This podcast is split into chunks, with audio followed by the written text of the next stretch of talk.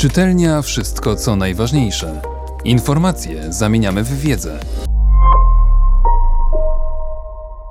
Tom Nichols. Agonia wiedzy, koniec ekspertów, śmierć elit. Jestem, a przynajmniej tak mi się wydaje, ekspertem. Nie we wszystkim, lecz w szczególnej dziedzinie, jaką są nauki polityczne. Kiedy wypowiadam się na te tematy, spodziewam się, że moja opinia waży więcej niż opinia większości innych ludzi. Nigdy nie uważałem, by stwierdzenie to było szczególnie kontrowersyjne. Okazuje się jednak, że jest bardzo kontrowersyjne. Powoływanie się na wiedzę wywołuje dziś w pewnych kręgach eksplozję gniewu. Zewsząd podnoszą się głosy, że takie roszczenia to nic innego jak fałszywa pretensja do władzy, niechybna oznaka obrzydliwego elitaryzmu i oczywista próba stłumienia dialogu, który stanowi o prawdziwej demokracji. Tymczasem demokracja to ustrój polityczny, nie zaś rzeczywisty stan równości, co oznacza, że cieszymy się równymi prawami wobec władzy i siebie nawzajem. To, że mamy równe prawa, nie oznacza, że posiadamy takie same talenty, umiejętności czy jednakową wiedzę. A już na pewno nie oznacza to, że opinia każdego na dany temat jest tak samo dobra jak kogokolwiek innego. I choć to w sposób oczywisty nonsens, to taki jest niestety credo niemałej rzeszy ludzi. Co tu się dzieje? Obawiam się, że jesteśmy świadkami agonii wiedzy. Otóż Google, Wikipedia, blogi – wszystko to sprzyja zanikowi jakiejkolwiek granicy między profesjonalistami a laikami, uczniami a nauczycielami, znawcami a poszukującymi, czyli innymi słowy między tymi, którzy coś osiągnęli na danym polu, a tymi, którzy tego nie dokonali. Nie mam na myśli agonii wiedzy jako takiej, znajomości konkretnych rzeczy, która odróżnia jednych ludzi od drugich w poszczególnych dziedzinach. Zawsze będą lekarze, prawnicy, inżynierowie i inni specjaliści w różnych dyscyplinach. Obawiam się raczej tego, że wiedza straciła swój autorytet jako coś, co powinno kształtować nasze myśli lub zmieniać sposób życia. Tak, to prawda, że eksperci mogą popełniać błędy, o których przypominają nam tragiczne wydarzenia od afery thalidomidu. Niemiecki lek przeciwbólowy sprzedawany w latach 1957-1961 bez recepty. Pod koniec roku 1960 udowodniono, że powoduje on uszkodzenia płodu u zażywających go ciężarnych kobiet. Ofiarą thalidomidu padło około 15 tysięcy ludzkich płodów, z czego 12 tysięcy zostało donoszone i urodzone jako dzieci z głębokimi wadami rozwojowymi. Przypis tłumacza. Po katastrofie Challengera. Eksperci mają jednak całkiem dobrą statystykę w porównaniu z laikami. Lekarze, choć nie są nieomylni, lepiej radzą sobie z większością chorób niż uzdrowiciele czy ciocia Ginny ze swoim okładem z jelit kurczaka. Odrzucanie pojęcia wiedzy i głoszenie z moralizatorską emfazą, że każdy ma prawo do własnego zdania, jest niemądre. Gorzej, to jest niebezpieczne. Agonia wiedzy jest nie tylko odrzuceniem jej samej, ale także sposobów, jakimi ją zdobywamy i jakimi uczymy się różnych rzeczy. Generalnie jest to odrzucenie nauki i racjonalizmu, które stanowią fundament cywilizacji Zachodu. Tak, cywilizacji Zachodu. Paternalistycznej, rasistowskiej, etnocentrycznej, tej, która wydała na świat bombę atomową, Edsela, amerykańska marka samochodów należąca do Ford Motor Company, nazwana imieniem jednego syna Henry'ego Forda, Edsela. Powstanie marki zakończyło się porażką marketingową. Straty poniesione przez koncern zostały oszacowane na $250 milionów. Przypis tłumacza. I New Coke. Nazwa napoju zaprezentowanego 23 kwietnia 1985 roku przez The Coca-Cola Company, który czasowo zastąpił produkt flagowy przedsiębiorstwa Coca-Colę, znaną w USA jako Coke. Wprowadzenie marki New Coke, równoczesne z wycofaniem dotychczasowego produktu, było wielką porażką marketingową.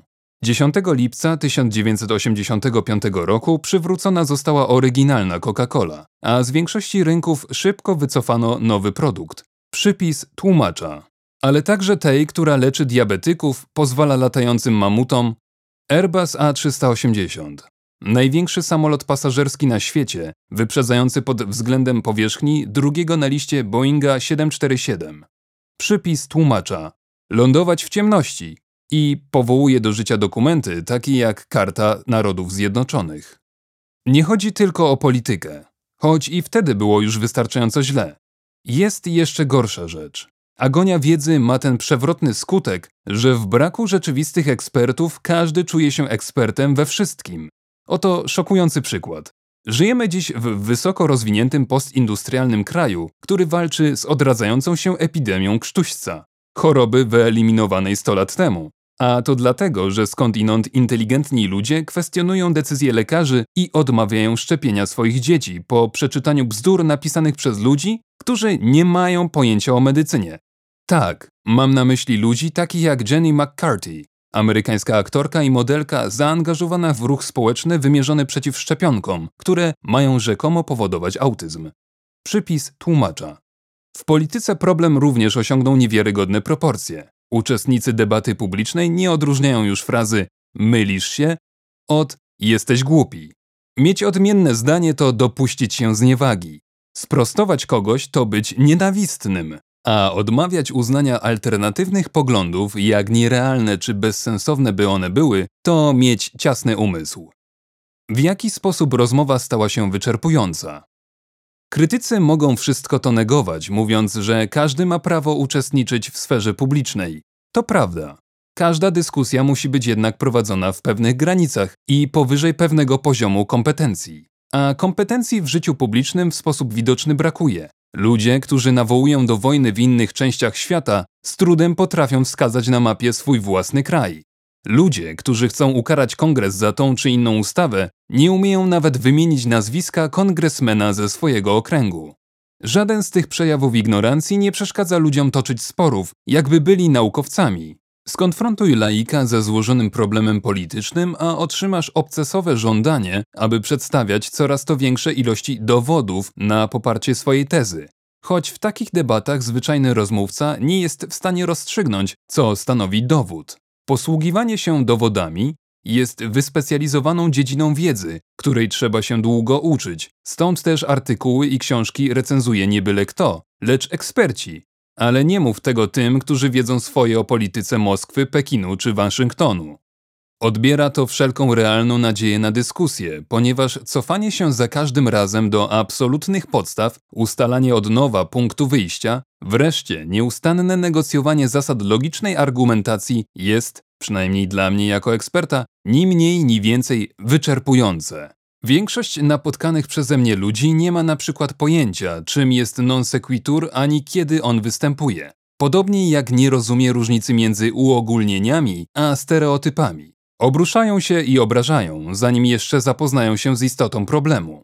Kiedyś, dawno temu, w zamierzchłych czasach poprzedzających rok 2000, ludzie generalnie wydawali się dostrzegać różnicę między ekspertami a laikami. W walce politycznej była wyraźna zasada. Eksperci odpierali ataki równych sobie, to jest ludzi wyposażonych w podobną wiedzę. Reszta opinii publicznej po prostu się przyglądała. Było to i dobre, i złe.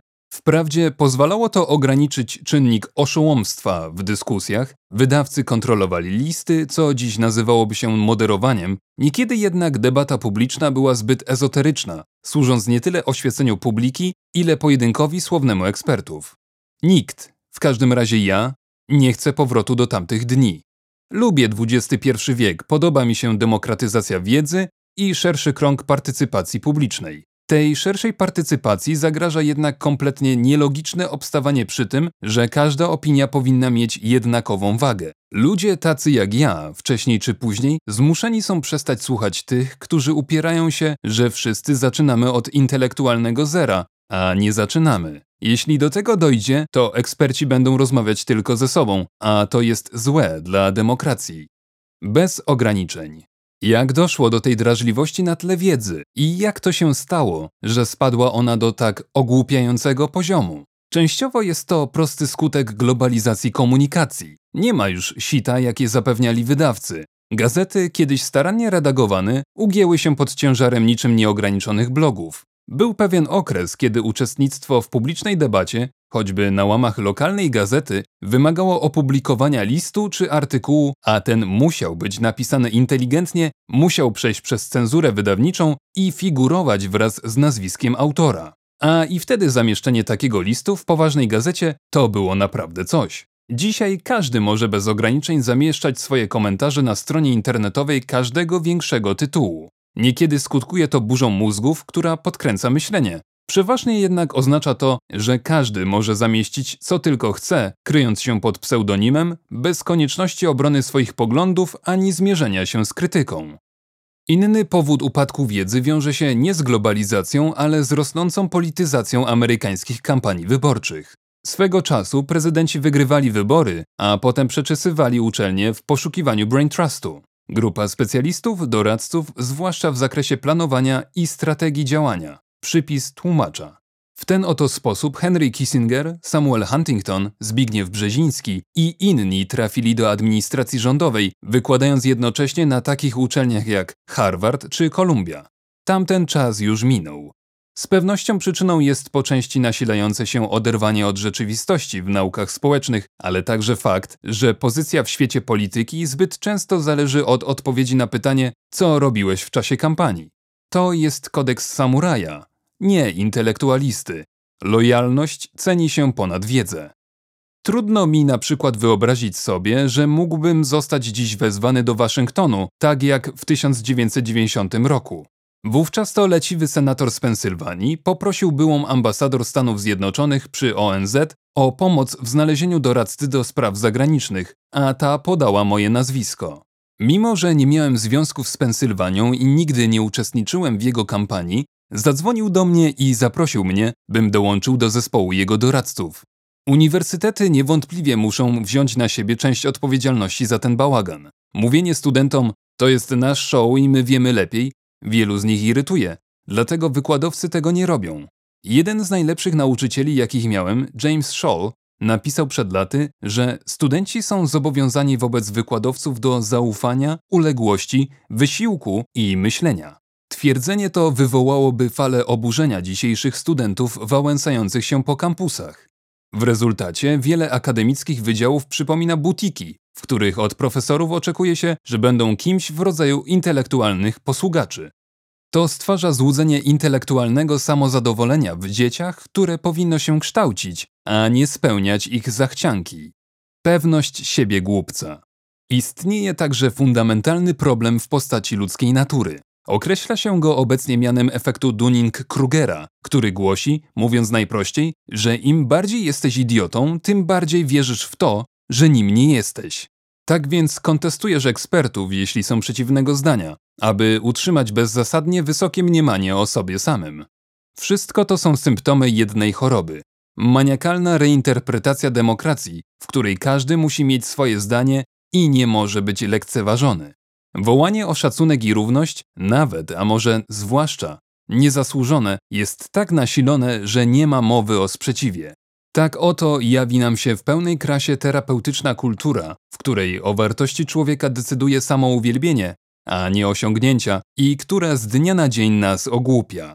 Tak więc niektórzy ludzie, wbrew temu, co często twierdzą, nie mogą się poszczycić niezależnością myślenia.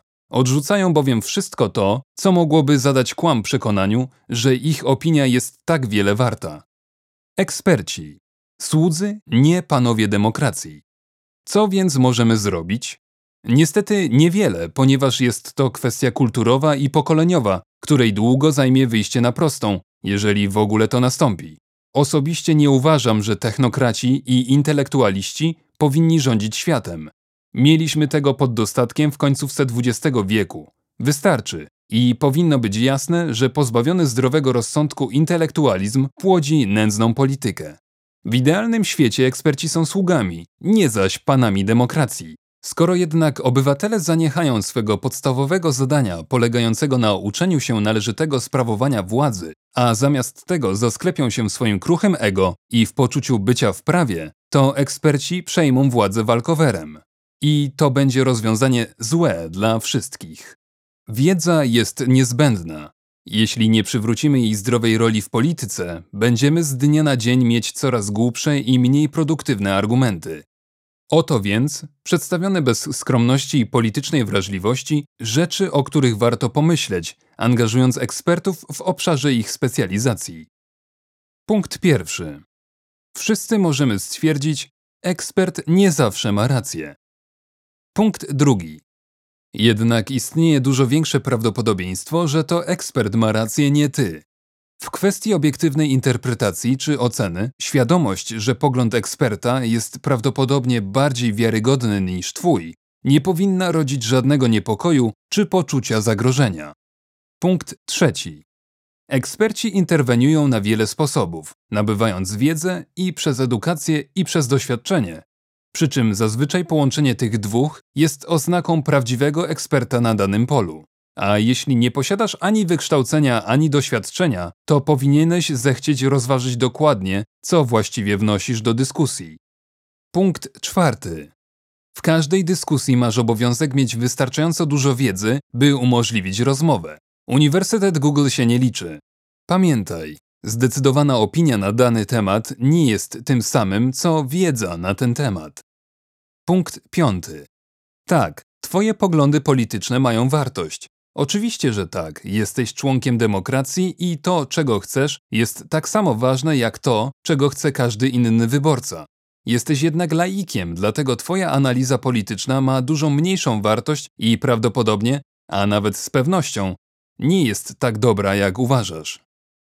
A skąd ja to wszystko wiem? Za kogo się uważam? Ależ oczywiście, jestem ekspertem. Czytelnia Wszystko, co najważniejsze. Czytał Mateusz Mleczko.